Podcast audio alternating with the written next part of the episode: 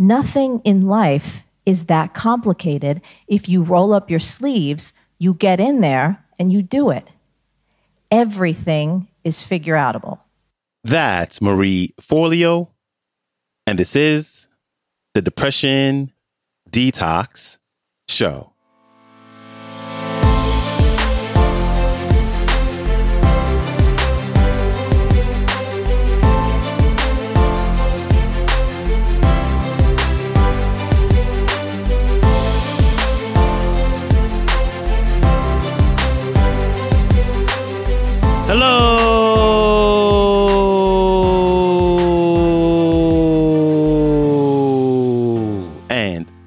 Welcome back to the Depression Detox Show, where we share ideas and stories to help you live a happier life. I am your host, Malikee Josephs. Happy Friday. Thank you so much for tuning in with me today as we close out our week with entrepreneur, author, and fellow podcaster Marie Forleo. And she is back on the show to share a story about what it was like growing up with her mom and how those experiences planted seeds of inspiration for her to believe with conviction that no matter what she went through in her life that she'd be able to figure it out and overcome it.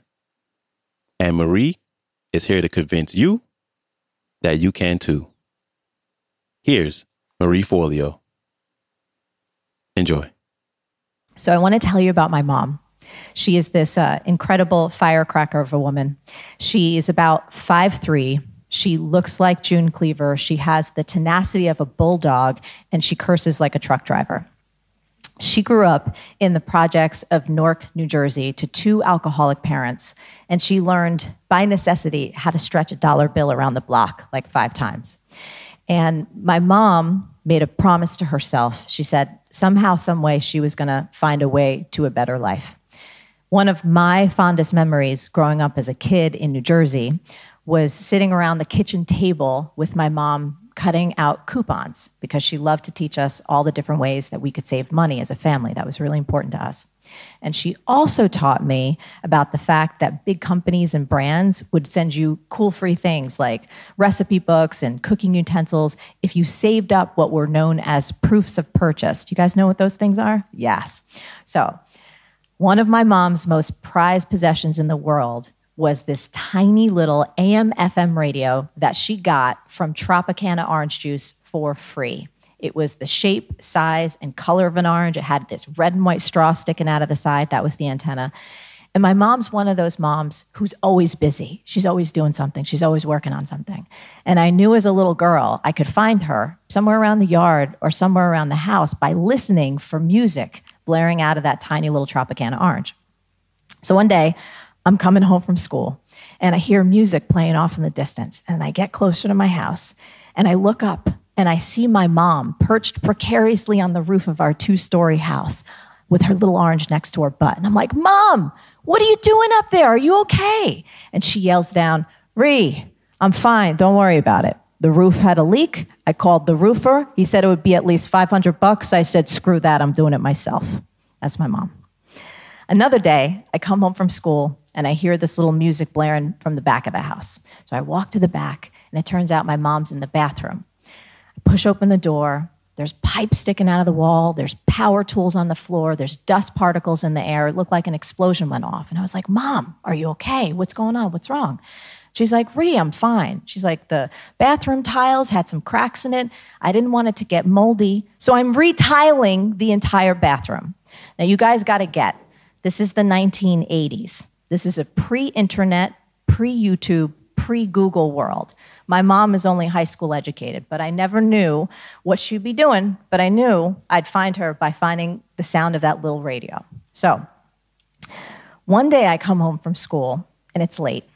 You know, in the fall when it's dark out and you have that eerie feeling outside. I walk up to my house and it's completely dark and it's silent, which for an Italian American home, that's not a good sign.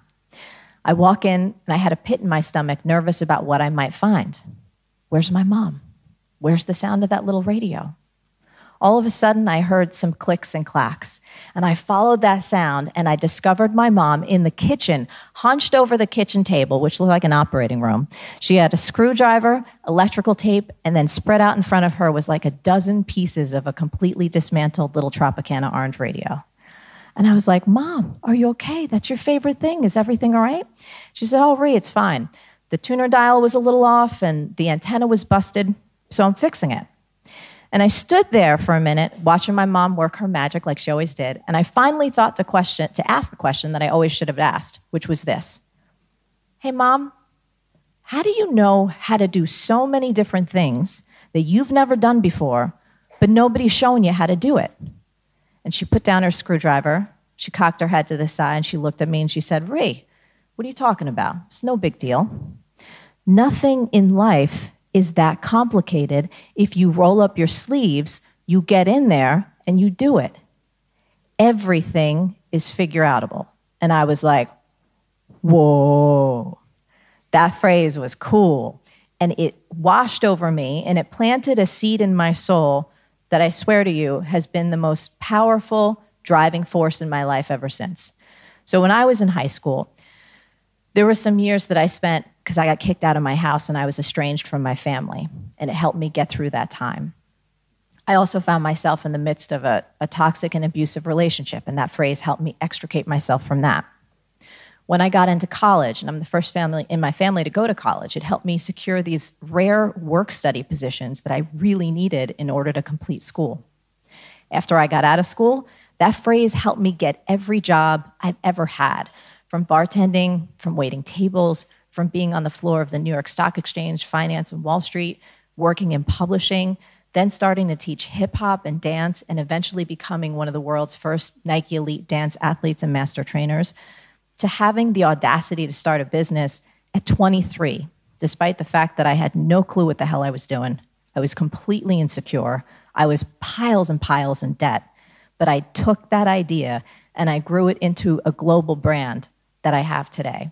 It's what inspired me to get myself out of debt eventually and to take care of my relationships and my health. When I was probably about 28, it inspired me to start making videos on my webcam, which later evolved into an award winning online show that has tens of millions of viewers in 195 countries. And I'm not saying any of this to brag. I'm saying this because I am certain in my bones that everything is figure outable. Big thanks to Marie Forleo for stopping by.